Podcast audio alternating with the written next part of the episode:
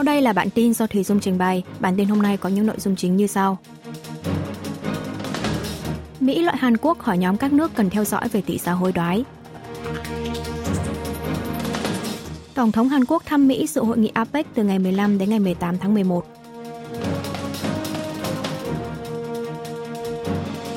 Vua Charles đệ tam đặt kỳ vọng về chuyến thăm Anh cấp nhà nước của Tổng thống Yoon song yeol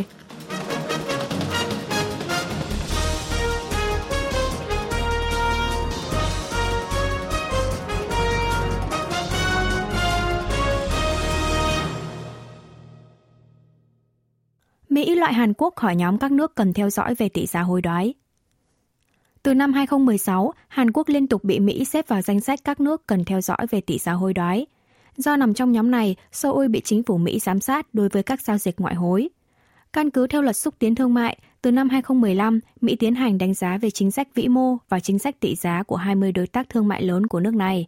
Nước cần theo dõi về tỷ giá hối đoái là nước có hai trong số 3 tiêu chuẩn mà chính phủ Mỹ đề ra – đó là cán cân hàng hóa, dịch vụ thặng dư thương mại trên 15 tỷ đô la Mỹ đối với Mỹ. Thặng dư cán cân vãng lai vượt quá 3% tổng sản phẩm quốc nội GDP và mua ròng đô la Mỹ trên 2% GDP trong suốt 8 tháng liên tiếp.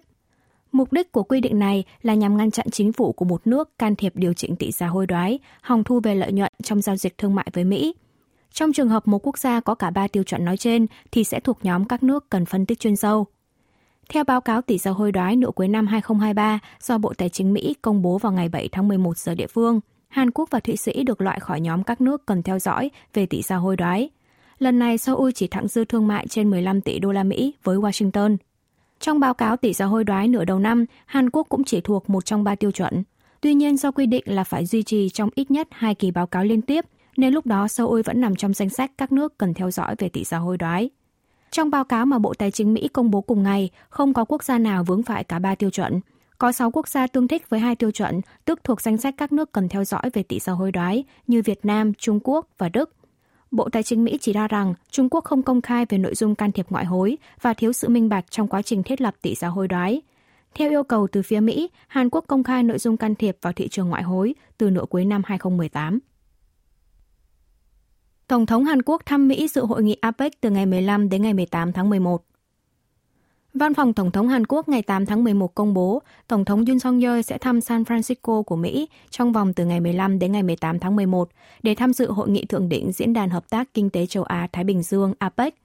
Vẫn chưa rõ liệu Tổng thống có hội đàm thượng đỉnh với Chủ tịch nước Trung Quốc Tập Cận Bình bên lề hội nghị APEC hay không – Lịch trình đầu tiên của Tổng thống tại Mỹ là buổi tọa đàm với cộng đồng Hàn Kiều, sau đó là diễn thuyết tại Hội nghị Thượng đỉnh Doanh nghiệp APEC, tham dự lễ đăng ký đầu tư, dự tiệc chiêu đãi Hội nghị Thượng đỉnh APEC, đối thoại với thế hệ trẻ Hàn Kiều ở lĩnh vực công nghệ cao. Sau khi kết thúc chuyến thăm Mỹ, Tổng thống sẽ thăm tiếp nước Anh từ ngày 20 đến ngày 23 tháng 11 theo lời mời của vua Charles đệ Tam. Tổng thống Yun là lãnh đạo nước ngoài đầu tiên thăm cấp nhà nước Anh sau khi vua Charles đệ Tam đăng quang hồi tháng 5. Tiếp theo, Tổng thống sẽ thăm cấp nhà nước Hà Lan từ ngày 12 đến ngày 13 tháng 12. Vua Charles đệ Tam đặt kỳ vọng về chuyến thăm Anh cấp nhà nước của Tổng thống Yoon song yeol Trong bài diễn văn của nhà vua đầu tiên sau lễ đăng quang trước cung điện Westminster vào ngày 7 tháng 11 giờ địa phương, vua Charles đệ Tam của Anh đã bày tỏ mong đợi về chuyến thăm cấp nhà nước của Tổng thống Yoon song yeol và đệ nhất phu nhân Kim Kon-hee trong tháng 11 này. Tại đây, vua Charles đệ Tam đã đề cập đến nền kinh tế tương lai, chính sách đối nội của chính phủ Anh. Thông thường, vị vua của Vương quốc Anh vốn trình bày về phương hướng công tác điều hành quốc gia theo đề xuất của nội các trong thời điểm bắt đầu phiên họp quốc hội mới. Nội dung kỳ vọng gặp gỡ ông Yun được đề cập khi vua Charles nói về hợp tác với cộng đồng quốc tế để giải quyết những thách thức mà nước Anh đang phải đối mặt. Trước thềm chuyến thăm London của Tổng thống Yoon song yeol vua Charles đệ Tam dự kiến sẽ đến thăm New Maiden, khu phố người Hàn lớn nhất châu Âu vào ngày 8 tháng 11 giờ địa phương. Lãnh đạo Anh có kế hoạch mở rộng mối quan hệ với cộng đồng Hàn Kiều bằng cách gặp gỡ các đại diện cộng đồng và giới trẻ ở địa phương, cũng như tham dự các buổi giới thiệu ẩm thực Hàn Quốc, biểu diễn văn hóa Hàn Quốc, triển lãm kỷ niệm 140 năm thiết lập quan hệ ngoại giao Hàn-Anh. New Maiden nằm ở phía tây nam của thủ đô London và ước tính có khoảng 10.000 người Hàn cư trú ở đây – nếu bao gồm cả các khu vực xung quanh thì con số này lên tới 20.000 người. Ngoại trưởng Mỹ thăm Hàn Quốc 2 ngày từ ngày 8 tháng 11. Ngoại trưởng Mỹ Antony Blinken sẽ bắt đầu chuyến thăm Hàn Quốc kéo dài 2 ngày từ ngày 8 tháng 11, sau khi kết thúc hội nghị ngoại trưởng nhóm 7 nước công nghiệp phát triển G7 diễn ra tại Tokyo, Nhật Bản. Trong ngày 9 tháng 11, Bộ trưởng Blinken sẽ gặp gỡ người đồng cấp Hàn Quốc Park Jin và Tổng thống Yoon song yeol thảo luận phương án phối hợp song phương. Đây là chuyến thăm Seoul đầu tiên của ông Blinken kể từ sau lần tới Hàn Quốc dự hội nghị Bộ trưởng Ngoại giao Quốc phòng Hàn Mỹ, hội nghị 2 cộng 2 diễn ra vào tháng 3 năm 2021 dưới thời cựu Tổng thống Moon Jae-in và là chuyến thăm đầu tiên dưới thời chính phủ đương nhiệm của Tổng thống Yoon song yeol Mặt khác, hãng thông tấn Trung ương Triều Tiên ngày 8 tháng 11 đăng tải bài viết của nhà bình luận các vấn đề quốc tế Kim Myung-choi, chỉ trích việc Bộ trưởng Quốc phòng và Bộ trưởng Ngoại giao Mỹ liên tiếp có kế hoạch thăm Hàn Quốc. Bài viết nhấn mạnh sự lảng vạng của các vị khách không mời này đang kéo mây đen chiến tranh mới tới bán đảo Hàn Quốc và khu vực Ấn Độ-Thái Bình Dương, xét tới những tiền lệ trong lịch sử, đó là nơi nào có dấu chân của Mỹ thì đối đầu và xung đột chính trị, quân sự gia tăng.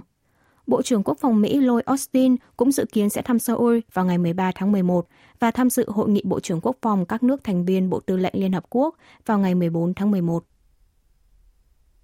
Bộ Ngoại giao Hàn Quốc dự kiến mở thêm đại sứ quán tại 12 nước trong năm 2024. Bộ Ngoại giao Hàn Quốc ngày 7 tháng 11 cho biết đang xúc tiến thành lập các cơ quan ngoại giao tại tổng cộng 12 quốc gia, bao gồm Luxembourg, Litva, quần đảo Marshall, Botswana, Suriname, Slovenia, Sierra Leone, Armenia, Estonia, Jamaica, Zambia và Georgia. Hàn Quốc dự định mở văn phòng phái bộ ngoại giao một cấp trước đại sứ quán tại Botswana và Suriname, đồng thời nâng cấp văn phòng phái bộ ở Jamaica và Georgia lên thành đại sứ quán.